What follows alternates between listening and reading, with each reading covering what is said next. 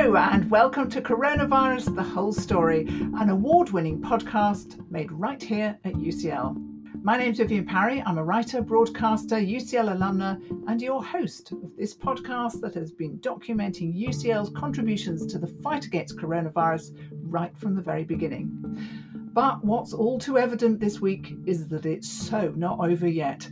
And although over the last few episodes we've boldly tackled returning to work, having conversations about the safest way to commute and how to create a COVID free office environment, and even ventured last week to talking about a safe return to campus, the virus clearly has other plans. The situation is evolving rapidly. Rules seem to change every half hour. Six million of us are already under some sort of regional restrictions, and a second lockdown, or as it seems to be called this time a circuit break, looks increasingly likely. Oh, and cancel Christmas. So, in this episode, we're talking about isolation, coming out of it and going back into it, how to cope mentally and emotionally. And I'm turning to researchers in education, brain sciences, and space science for the answer. My first guest is Professor Peter Fonagy, a youth psychology expert and head of the Division of Psychology and Language Sciences. Peter is also Chief Executive of the Anna Freud Centre for Children and Families, a charity that works with young people to provide mental health support and education. My next guest for this week is Professor Carey Jewitt, Professor of Learning and Technology in the very aptly named UCL Knowledge Lab. Carey studies touch and the way that it's used in communication. She's currently leading on the project In Touch, which is exploring different methods of digital touch, from robotics to virtual realities, and how their creation and use is affecting our culture. And finally, yes, you did hear that right space science. I'm delighted that we've got my good friend Dr. Kevin Fong with us. When Kevin's not presenting ridiculously good science programs for radio and TV, he's a consultant anaesthetist at UCL hospitals and flies with Air Ambulance Kent, Surrey, Sussex. And if that wasn't enough, he's also an expert in space medicine and is the co-director of the Centre for Aviation, Space and Extreme Environment Medicine here at UCL. So let's start with you, Kevin. Could you explain how being in lockdown and being in ICU is like being in space. Well, I mean, it's like being in space, I, guess, principally because I've had to spend a lot more time with people than we would otherwise have had to spend. You know that that, that is one of the issues that the astronaut crews face. That when they deploy, they are in each other's faces for many days, sometimes many months at a time, and and you know you can hide the way you feel about someone for a few hours at a time, but you can't do it over days and weeks you know that's that's the basis of most reality TV. So, so, so in some ways, you know these lockdown strategies have inadvertently, I think, created these sort of little clusters of people, you know, who are having to go through what the average astronaut crew goes through day in day out on mission. And what about ICU? Because that's an environment that's also similar to space in another way.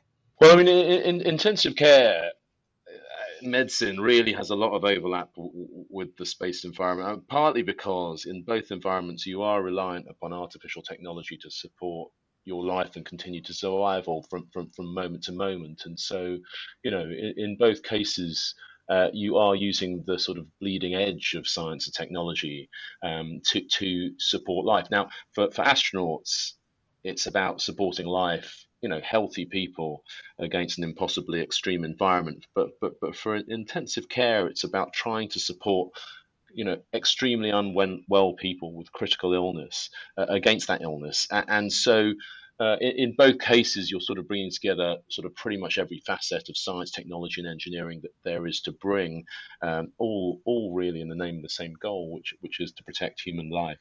And what lessons can we learn from space that we can apply to either going into lockdown or coming out of lockdown? Let's try going into lockdown first of all.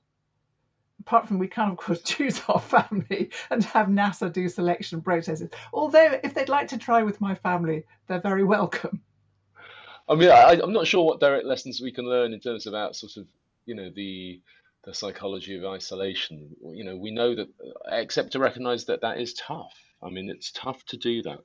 It's you know, we've probably all spent much more time with the people around us than we would ordinarily have spent with them, and so we know. And there've been lots of uh, experiments with astronauts and and astronauts sort of uh, surrogates, as it were, on Earth uh, that have shown just how hard people find that. Uh, I mean, the, you know, there are fa- there's a famous Russian experiment, I think, called Sphinx, in, in which the, the participants literally came to blows in, in the middle of the experiment. So, so I, I think that it's not so much what we can extract directly, but, but it is to appreciate that these are difficult environments and probably require a great greater level of, I guess, you know, empathy and understanding on the part of everybody. It's going. I think for a lot of people, it's probably going to be quite difficult. And what about the other way around? People coming out of isolation because that's actually also tough. People assume that it's easy, but suddenly going from just having a few people around you to, to, to many or just being by yourself, that's quite overwhelming, isn't it? Yes, and I, I guess you know that that's not something that we have particular problem with Uh, with the astronaut corps their big problem is actually rehabilitating their bodies to to come back to earth and there are some amusing stories you know, of, of, the things that happen to them. They're not allowed to drive for a couple of days because they're just terrible at driving cars. I mean, some would argue that they were terrible at driving cars beforehand. But but but, but for them, it's a question of their physical readaptation and coming back to it. I mean, I mean, there is this sort of well-known phenomenon of people who've been in long-term confinement that that you know it's very difficult. Um, when they come out because they've not been used to choice. But that is over much more extreme populations now. You know, people who've been sort of held hostage, etc. And, and I remember one a, a, a, person who was sort of responsible for rehabilitating hostages who'd who'd come back from from being held captive, and they said that one of the first things you do to rehabilitate them is you, you take them to a supermarket in the middle of the night. Uh, and and you sort of get them used to the idea that they can choose, they have choice and autonomy in their lives. Lockdown is not that; it's not that extreme. But I think we shouldn't underestimate the psychological pressures that are associated with that, and there are some crossovers between between the isolation that we see with the crews um, that fly and, and, and you know families and friends who are locked down together today. What do you advise your patients coming out of the isolation of ICU? What do you say will be helpful for them to do? So it, it's difficult. I mean, this is you know n- not my area, and because of the way that intensive care and also you know my air ambulance work works, I tend not to see them at that stage, which is often the most difficult stage for the patients. I think you know, and and let's not confuse the two things. For people coming out of isolation as a result of this lockdown, you know, there are some issues. For people coming out of intensive care, there are substantial psychological issues, um, uh, not least because if you've been through a period of critical illness where you've been ill enough to be on intensive care and on a ventilator, uh, that's a traumatic experience in and of itself. Uh, and so, in fact, at University College London Hospital, where, where I work, uh, the teams there have pretty good programs of follow up and and of trying to get people used to. You know, in, in fact, for those patients, for the patients who are in intensive care, it is actually akin and has been compared to a hostage situation because there are many, many, many overlaps. So, so for that population, there is not just advice; there is very uh, you know, that, that there is support that we try and bring after they've been discharged f- from the intensive care unit. And is there anything that you've seen work well for intensive care patients in terms of coming to terms with their experience and uh, readjusting that actually might be helpful for people coming out of lockdown. obviously, there is not the same sort of trauma as you as you say, and the you know the the physical experience, but there are some little similarities too. Yes, I I mean it, it is difficult. I, I again I think I would come back to the idea that that you know we shouldn't underestimate how difficult this is. I think going to be for people, just society in general, actually. So you know, go I am more familiar with the challenges of being in lockdown, at least in comparison to what lockdown looks like compared to what it looks like for small crews of people who are locked up together in a confined space for a long period of time. I, I, think that actually everything has changed, hasn't it? I mean, COVID has changed everything about our lives, and uh, and I would imagine that, that we'll all go through something of, of, of an adjustment reaction all the way through this. So I think, again, the advice is really only not to underestimate it and uh, uh, and, and to seek help if, if, if you need help, I think. Finally, one question I've always wanted to know the answer to. So, when you've got a small crew, uh, just like the small numbers of students um, that are now isolating perhaps in, in fours or sixes or more in their halls of residence who may be self isolating, how do you cope? What do they do in space when an argument breaks out? I mean, I mean, most of the countermeasures in space revolve around selecting crews that are going to work well together in the first place. Uh, and you know, not all crews work well together. There's some very famous instances in the past of crews falling out, and particularly during the Mir shuttle era, where you had uh, you know, the first missions that Russians and Americans were flying together, and in, in, the thawing of the Cold War, there were some pretty impressive fallings out of, of crews, crews that barely spoke to one another at times, um, and and so um, a, a, lot of it is really about selecting crews that are compatible. I think that one of the things we know that that, that helps with the cohesion in a crew uh, is that they have worked together to overcome uh, an obstacle together, uh, you know, a challenge together. So we, we, we know that crews who've been some, you know, great challenge and succeeded on the other side uh, tend to be more cohesive. Uh, so so it's that sort of thing. And although although psychology is really not my primary well, it's not my primary speciality at all. You know that that is the sort of thing that we know from looking at astronaut crews that that helps them. That's why part of their training involves them sort of getting thrown into forests and doing survival training. I mean, yes, that is a possibility that they may have to do those things, but actually, you know, learning how to fend for yourself with a parachute and, and, some survival rations for a few days actually creates the sort of cohesion um, that that uh, that is useful, I think, for them on mission later on. So I, am not sure how useful that is to us. I, I don't, don't, think too many people can well, throw themselves into forests with survival rations right let's now. Let's turn then to our uh, psychologist and uh, psychological expert here. Some people, of course, will return to their pre coronavirus lives or at least something similar a lot of people, particularly young people, are about to make big life changes, traveling across the country or even from across the other side of the world, and then may have to go back into some form of isolation. Typically, the students coming to university. So, Peter, as our expert in young people, in what ways might lockdown affect young people, particularly those starting university? Thanks. It's a wonderful question, and it's a wonderful opportunity for me to talk about my favorite subject, which is indeed young people and the mental health challenges they face. So, what you're looking at here, Vivienne, is something that is against the background of a problem that has been made more challenging, more difficult by COVID 19 and the lockdown, but actually was pre existing. So there's been an increase uh, since uh, probably the early 1990s, maybe a little bit later, in mental health problems for young people. But during the crisis, during lockdown, this has really reached proportions that I've you know never thought that I would see. Where in some surveys, uh, the prevalence of diagnosable mental health problems went up to about 40% of young people. That's extraordinary. It's you telling me it, it is indeed. Now that's some surveys, not not not others, but it's certainly not below 30, 35 percent in young women. And going with that is uh, serious things, self harm, uh, thoughts of suicide. So it's not stuff that uh, you can easily say uh, that we can just overlook.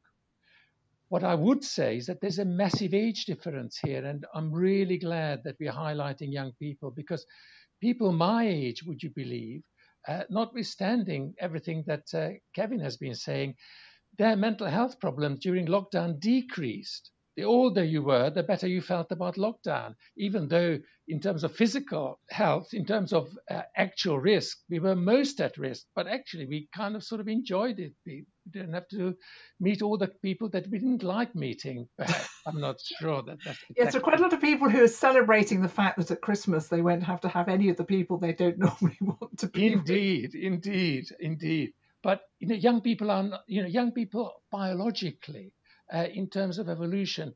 They are there to make relationships. They need to have contact, physical contact, uh, if you like, with others. They need to have human beings there in order to feel real within one, themselves. And that's a very curious thing about human beings that I think what Kevin is saying touches on that in isolation, we don't feel quite complete, that somebody responding to us in a contingent way, in the way that uh, reflects our agency, our identity, is essential to our happiness. And put with that something that uh, is perhaps uh, not just due to COVID, but perhaps is the background to it, which is uh, young people's pessimism about the future. When I was young, I, you know, I remember uh, I was optimistic. I knew that things would be better for me than they were for my parents. Perhaps we have the first generation who are going to be less well off than previous generations. Perhaps they are more worried about climate change because it'll affect their lives, whereas some of us in uh, slightly older think, well, there's après moi la deluge, you know, after me, uh, who cares? Unemployment will affect them more. So there is a pessimism about the future that I think we have to be sympathetic with beyond what the lockdown, uh, threats of lockdown deprive young people of. And when we have television programs where they are blamed for causing the second wave, that you know if it wasn't for them then we wouldn't have a problem i really feel for young people because all they're trying to do is to be young to do what they are supposed to do at that age which is to make contact with other young people and feel validated in those relationships so they have a, a, a lot uh, that's challenging I'm sorry, Vivienne. I've been going on. no, it's it, it's fascinating, and, and actually, I, I've got enormous, enormous sympathy for them. And UCL as an institution, I guess, is in a difficult place because, on the one hand, wants to be as supportive as possible, but on the other hand, is in the position of having to enforce, in some cases, uh, isolation. But let me focus first on what sort of support works best for young people and what uh, UCL can do? Well, I think making it easy for young people to meet each other. To be honest, I think having face to face lectures, I've never known face to face lectures to be an adequate treatment for mental disorder. I think they've caused mental disorder perhaps to a greater measure. So I don't think many young people will be too handicapped by either synchronous or asynchronous teaching uh, from lecturing staff. And but I think for us to facilitate young people being together safely and encouraging it and facilitating the process of peer to peer support, I think is the best that we can do. Obviously, we have to be alert to young people needing our assistance. But I think what we really should do is largely to normalize their, their responses, to normalize their experiences. If they feel anxious, if they feel angry, if they feel upset, that is what we'd expect them to feel. That's not mental disorder. And avoid throwing therapy at them uh, at all costs. I don't think that's uh, really the best thing that we can do. We have to identify perhaps those that have clinically important symptoms associated with trauma or associated with depression.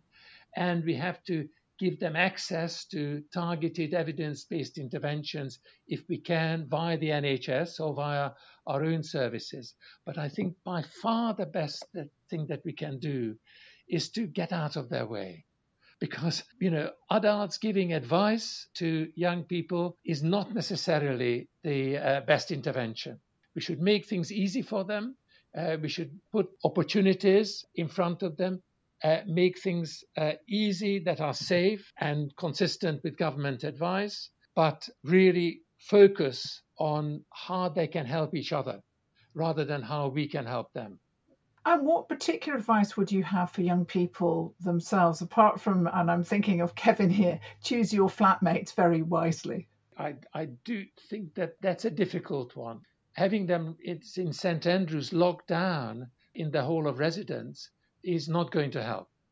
So it's trying to find ways that we facilitate small groups safely meeting and drinking because they do. I don't. I'm not encourage. I do not want to encourage drinking here. I just am being. But we accept it happens, right? yeah, it, it, does. It does. It seems to. I, I, I, as a, as a student, I was uh, served behind the bar at the Students' Union. I, I, I remember the experience and its importance. But you know, um, us in academia um, to actually try and create in seminar groups, try and create within our courses opportunities for young people to interact as, as, as best we can, creating projects, creating little tables around which they can work, mixing the social uh, with the work as far as we can. That would be, I think, a psychologist's advice.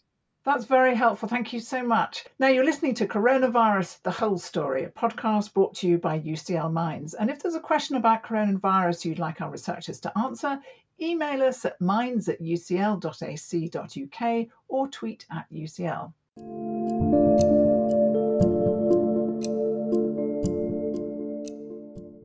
So far, we've talked a lot about preparing ourselves mentally for lockdown, either exiting or coming into it. But what I'd now like to talk to you about is something slightly different. And Carey, you study touch. Tell us how important touch is for communication and interaction. Yeah, I think just listening to Kevin and Peter, who sketched out the need for empathy and how difficult and uncertain our communicational landscape is at the moment, one thing that's really brought to the fore for many of us, including a lot of young people, I think, is how important touch is. I mean, we really miss it. People are really missing kind of incidental touch, even just just being out in the world and being near one another, even people that we don't know, just being a part of something.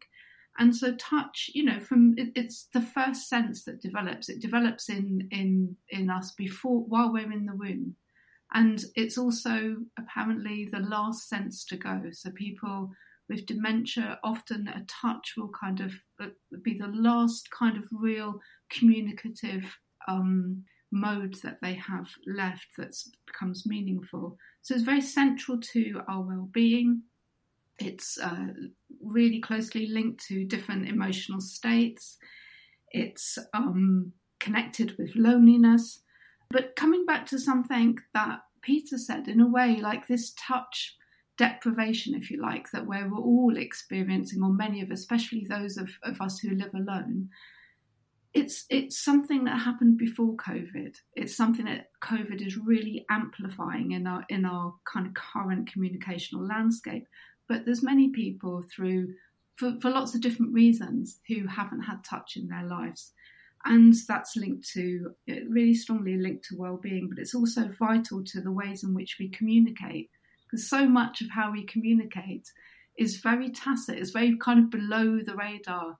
And the work that we're doing really wants to look at touch because we we see it as like perhaps one of the most neglected of our communicational senses like neglected by by research and also something that people find very hard to articulate we have very limited language for talking about touch. And so this kind of sense of this very important thing that we're all starting to realize just how important it is to our own sense of self really and and that how hard it is to talk about and it's very hard not to touch isn't it i mean we're all finding that so difficult I mean, it's not just you know not touching our faces because of, of mask wearing and all that kind of thing but you know the the inability to hug somebody, mm. particularly if you know that that person is in distress. I'm afraid I will admit it now that a friend whose husband had died a couple of days previously, and I met her unexpectedly, and my first instinct was just to put my arms around her. And it's almost impossible not to do that in that mm. kind of situation because that is such an important part of our social interaction. It really is, and I think kind of that. How could you not do that? You know, when when you when you met your friend in that context. But I think what you raised there is this really difficult moment about the uncertainty of our communicational landscape now, which is how do we touch? Like, and I think how do we touch? How do we move? What kind of the, the, the change of the personal space that we have now?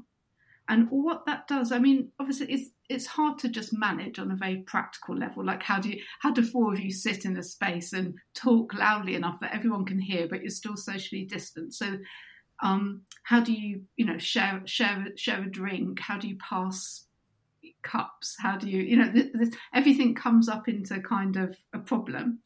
But more than that, in a way, is this kind of how to touch and how to move and how to be in a space together really throws up all the questions about social norms. Like like you're saying like it's what you would automatically do. You'd automatically friend hug, hug your friend in that that situation. And to not do so would just feel so unempathetic and so unnatural and uncaring that so so it's the social norms that we're all dealing with kind of pro, pre covid now we're in this quite long extended period. Everything's uncertain, and these social norms are normally completely unspoken.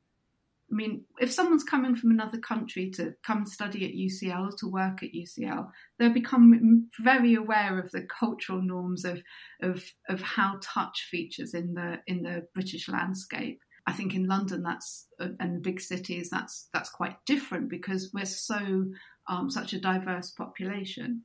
But nonetheless, coming from southern Italy through to um, a very English environment would, would show up some of the rules about touch or some of the rules about how we move and how closely we sit with one another.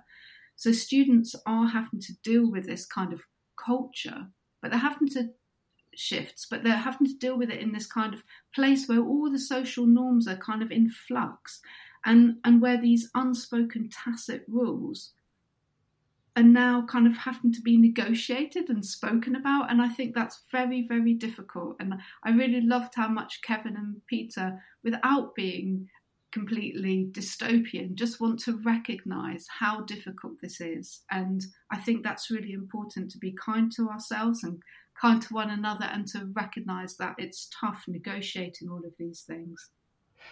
I, I must just quickly go back to Kevin on this. What about touch within a space environment? Do astronauts touch each other? Are they not suited and booted all the time? Well, I, I, they can't help it. I mean, these these things aren't very big. And space shuttle, I, I never forget how I felt the first time I, I had a look around the mid deck of the space shuttle, which is basically the size of the smallest bathroom in your house and used to hold up to seven people for uh, for 16 days at a time, you know, and and um, so they are in each other's faces literally for many many months at a time. Space station is bigger. Space station probably has the free floating space, sort of, you know, comparable to a to a to a jumbo jet. But you know, they, in many ways, the and and and they the, the current astronaut crews aboard space station are in better shape than us because they are the most carefully screened people who go to work of any occupation probably in the world at the moment, and uh, and they launch themselves into a space station, and, and they are confident they don't have coronavirus. So they actually, don't, in that regard, they don't have to worry about the same sort of restrictions that we have to about, you know, having physical contact with people who aren't in their immediate. Well, they are in their own unique elite bubble, social bubble up there.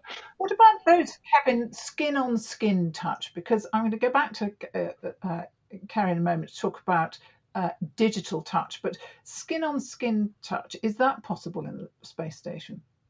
Well, yes. Well, you know, Uh, as I said, they are, they are in close quarters the whole time. So yes, I, I, you know, in and as much as it happens in in society in general, you know, I mean, when you really genuinely think about how much skin on skin touch we have with people outside of our own families in everyday society, it, it is pretty limited. So so I, I would guess that theirs is, you know, they get as much as we do. I would say on, on mission, and and the crews these days are well selected and and tend to work very well together. You know, I mean, the sorts of stories that we had in the early days of human spaceflight. Uh, there's a very different personality type that selects into the astronaut corps these days. Certainly, the American astronaut corps, NASA. They tend to they tend to have the full range of you know emotional repertoire available to them. They they, they tend to be good people to hang around with. So, uh, Carey, you're studying digital touch. What's that, and is it the solution? well, we're studying touch in general and then how it's mediated through different kinds of technologies.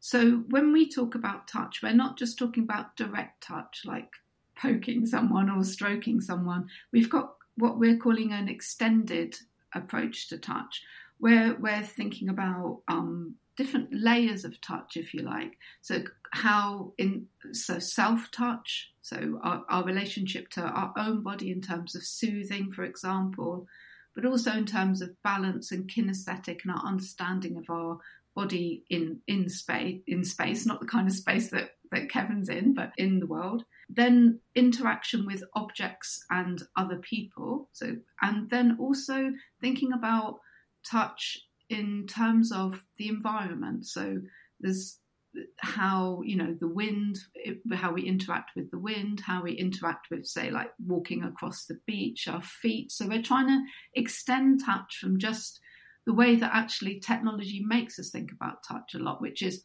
our hand or our finger on a very flat reduced kind of screen. So our view of touch is, is quite broad I don't think digital technology is the answer around touch in this particular moment, but I think it is a answer, uh, an answer that, that perhaps can just help us imagine different kinds of touches rather than trying to mimic the touch that we're all missing so much.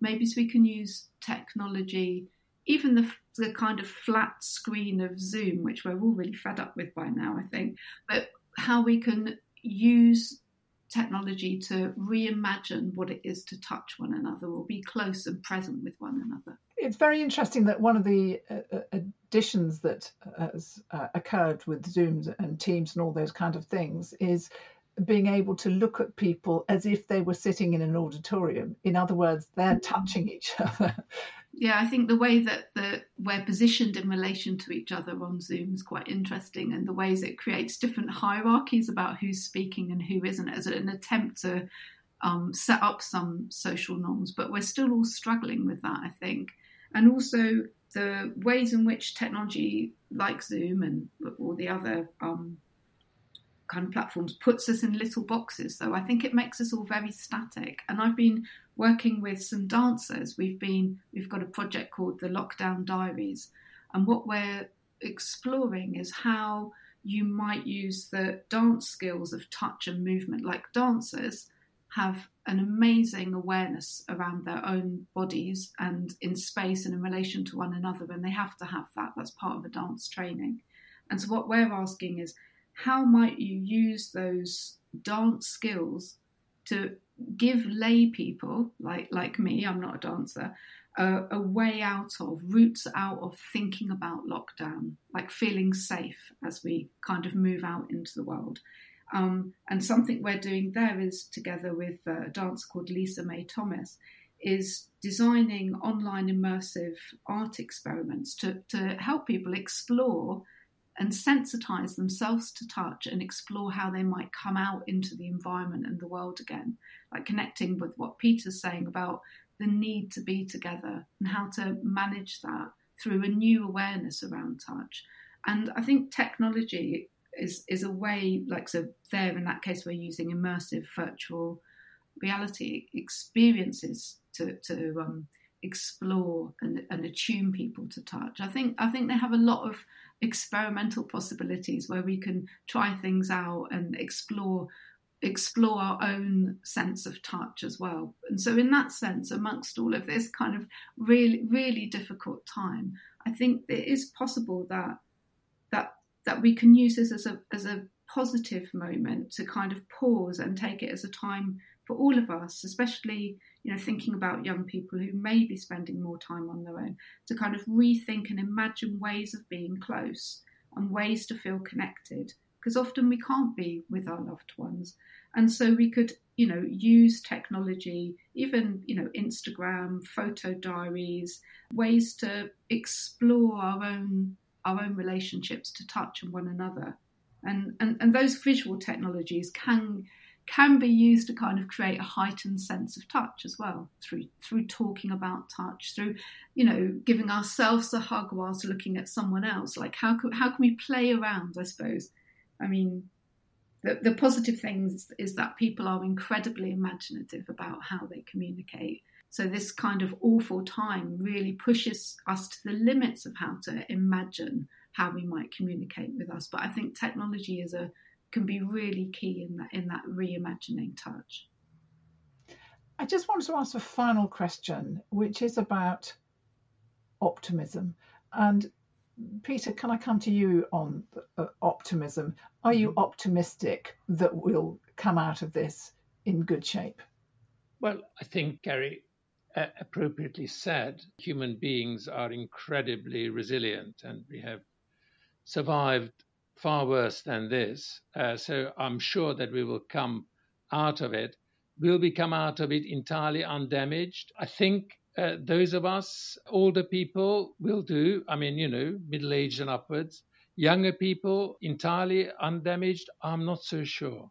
And whilst I like being optimistic and uh, I, I, really want to be optimistic about all this, but I do think that uh, we have to try a little bit harder to make things easier for young people if we do want to fully recover without there being a quote lost generation. The uncertainties that we create about exams, about university, about everything else, this does take its toll on the people who are the sharp edge of uh, that uncertainty. And of course, UCL has an absolutely critical role to play in this. Um, Kevin, optimistic? Yeah, I, look, I, have thought about this a lot o- over the years, and and especially g- given the jobs that I've had in anesthesia and intensive care, and and working with the air ambulance, you know, and the crews that I work with see awful things all the time, and I've always wondered, you know, how they manage with that.